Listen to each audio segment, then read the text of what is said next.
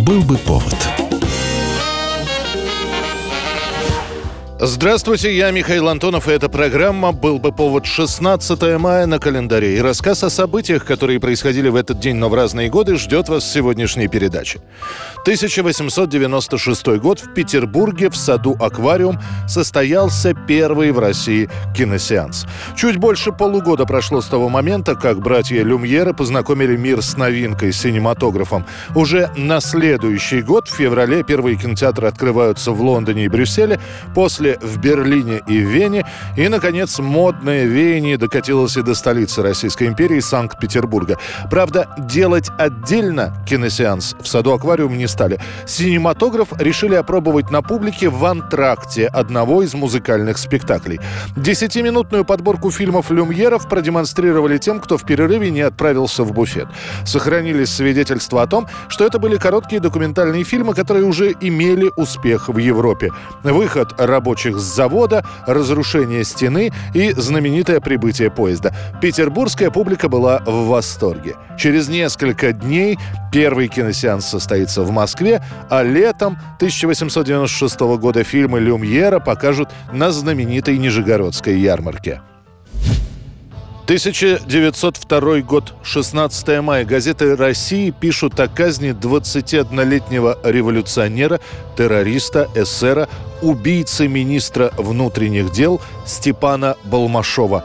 Одна из статей задает риторический вопрос: что именно должно смешаться в голове у бывшего студента Киевского университета, у которого была возможность даже после совершения этого преступления жить дальше, но он отказался писать прошение о помиловании. Балмашов застрелил министра Сипягина, разыграв самое настоящее театральное представление. Он переоделся в форму адъютанта, долго сидел в приемной, дожидаясь приезда министра. А когда тот появился, Степан поднялся и в упор выпустил обойму в Сипягина. После этого он дал себя спокойно арестовать. На допросах Балмашов скажет: террористический способ борьбы я считаю бесчеловечным и жестоким, но он является неизбежным при современном режиме. Этот стрелял, этот государь. Ты кто такой? Сразу после того, как будет оглашен приговор, смертная казнь через повешение, мать Степана отправит сразу несколько писем Николаю второму с прошением о помиловании сына. Император согласится произвести амнистию террориста, но только в том случае, если прошение о помиловании Балмашов подаст лично. Тот отказывается, заявив, что партия его не поймет. Кстати, сами партийцы, а именно социал-демократы, чуть позже скажут, что Степан Балмашов не имел к ним никакого отношения. тысяча девятьсот двадцать четвертый год, шестнадцатое мая. В ряду детских журналов прибавление. Выходит первый номер журнала «Мурзилка». Журналист Мурзилка в курсе дела, в любом углу вселенной он селит друзей. «Мурзилка» вписывается в обойму детских ежемесячных изданий, которых в двадцатых годах прошлого века было изрядное количество. «Чиж», «Ёж», «Маяк», «Воробей», «Светлячок» и, наконец, «Мурзилка». Первые выпуски журнала патриотические. На обложке второго номера, например, изображен мальчик в очках, рядом с ним доска, на которой написано: «Когда я буду большим, я тоже буду большевиком». На обложке пятого номера журнала впервые изображен новый символ – ребенок. Ребенок с барабаном. В этом же номере печатаются заметки о жизни пионеров под лозунгом «Пионер, хоть и малый в семье трудовой, отбивает шаг, как бравый воин молодой». Однако уже на следующий двадцать пятый год тематика журнала расширяется. Задачи, головоломки, короткие рассказы из жизни школьников становятся больше иллюстраций. В тысяча девятьсот двадцать шестом году тираж журнала вырастает до ста пятидесяти тысяч экземпляров. «Мурзилка» становится самым массовым журналом среди советских советской детской периодики. Про «Мурзилку» все слыхали, слыхали, слыхали, но знакомы с ним едва ли, едва ли, едва ли. Далее концепция журнала останется прежней, зато сам главный герой, Мурзилка, претерпит ряд изменений. Если в начале Мурзилка — это вообще щенок, потом небольшой человечек-корреспондент, то лишь в пятидесятых годах сформируется окончательный образ Мурзилки. То ли медвежонок, то ли просто мохнатый человечек желтого цвета в беретке, с шарфиком на шее и с фотоаппаратом на ремне. тысяча девятьсот пятьдесят девятый год, на экранах советских кинотеатров фильм «Сверстницы».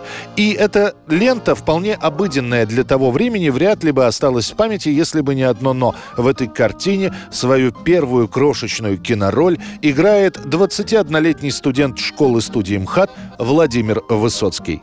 Петь, ты что уносишь после первой картины? Сундук и корыто, а что? Правильно. А что там слышно? Ждут директора. После, вспоминая свой дебют в «Сверстницах», Высоцкий скажет, что из-за волнения он во время озвучивания произнес реплику персонажа Пети с кавказским акцентом, высоким голосом и заикаясь. Тогда в этом фильме Высоцкий пробудет на экране не более пятнадцати секунд. После этой картины Высоцкий слегка разочаруется в кино и больше внимания станет уделять театру. Тем более, что он становится штатным актером театра Пушкина и молодым мужем. В тысяча девятьсот шестидесятом состоится свадьба Владимира и Изы. В кино он снова появится только в шестьдесят первом году. Это снова будут эпизоды, а вот действительно первую заметную роль Высоцкий сыграет в ленте тысяча девятьсот шестьдесят шестого года под названием «Стрепуха». Правда, об этой роли Владимир Семенович не очень любил вспоминать, вполне возможно из-за того, что его персонаж исполнял песни в картине голосом совершенно другого актера. тысяча девятьсот восемьдесят второй год, шестнадцатого мая, и снова кинопремьера. В прокат выходит фильм «Душа» с Софией Ротару в главной роли. Это как бы ответ на фильм Пугачёвой «Женщина, которая поет». Критики работу не оценили, зрители тоже. Даже в журнале «Крокодил» появляется эпиграмма: «С ревю в кино упорно не везет». Здесь редко исключения бывают. И снова женщина, которая поет, и зрители, которые зевают. Также были разочарованы меломаны и поклонники полузапрещенной тогда группы «Машина времени». Оказалось, что в ленте «Душа» песни Макаревича поет не группа, а сама София Ротару. Это была программа «Был бы повод» и рассказ о событиях, которые происходили в этот день, шестнадцатого мая, но в разные годы. Очередной выпуск завтра. В студии был Михаил Антонов. До встречи.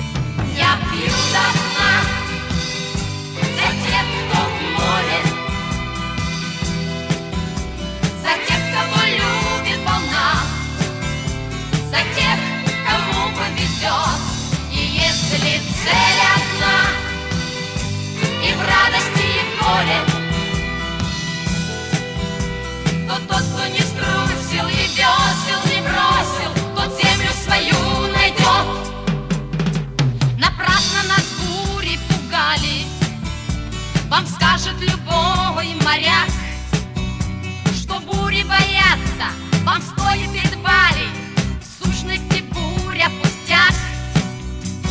Буря лишь крепче руки, и парус поможет, и киль. Гораздо трудней не свихнуться со скуки и выдержать полный штиль.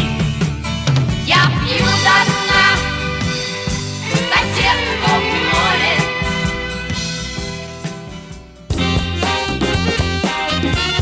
Был бы повод.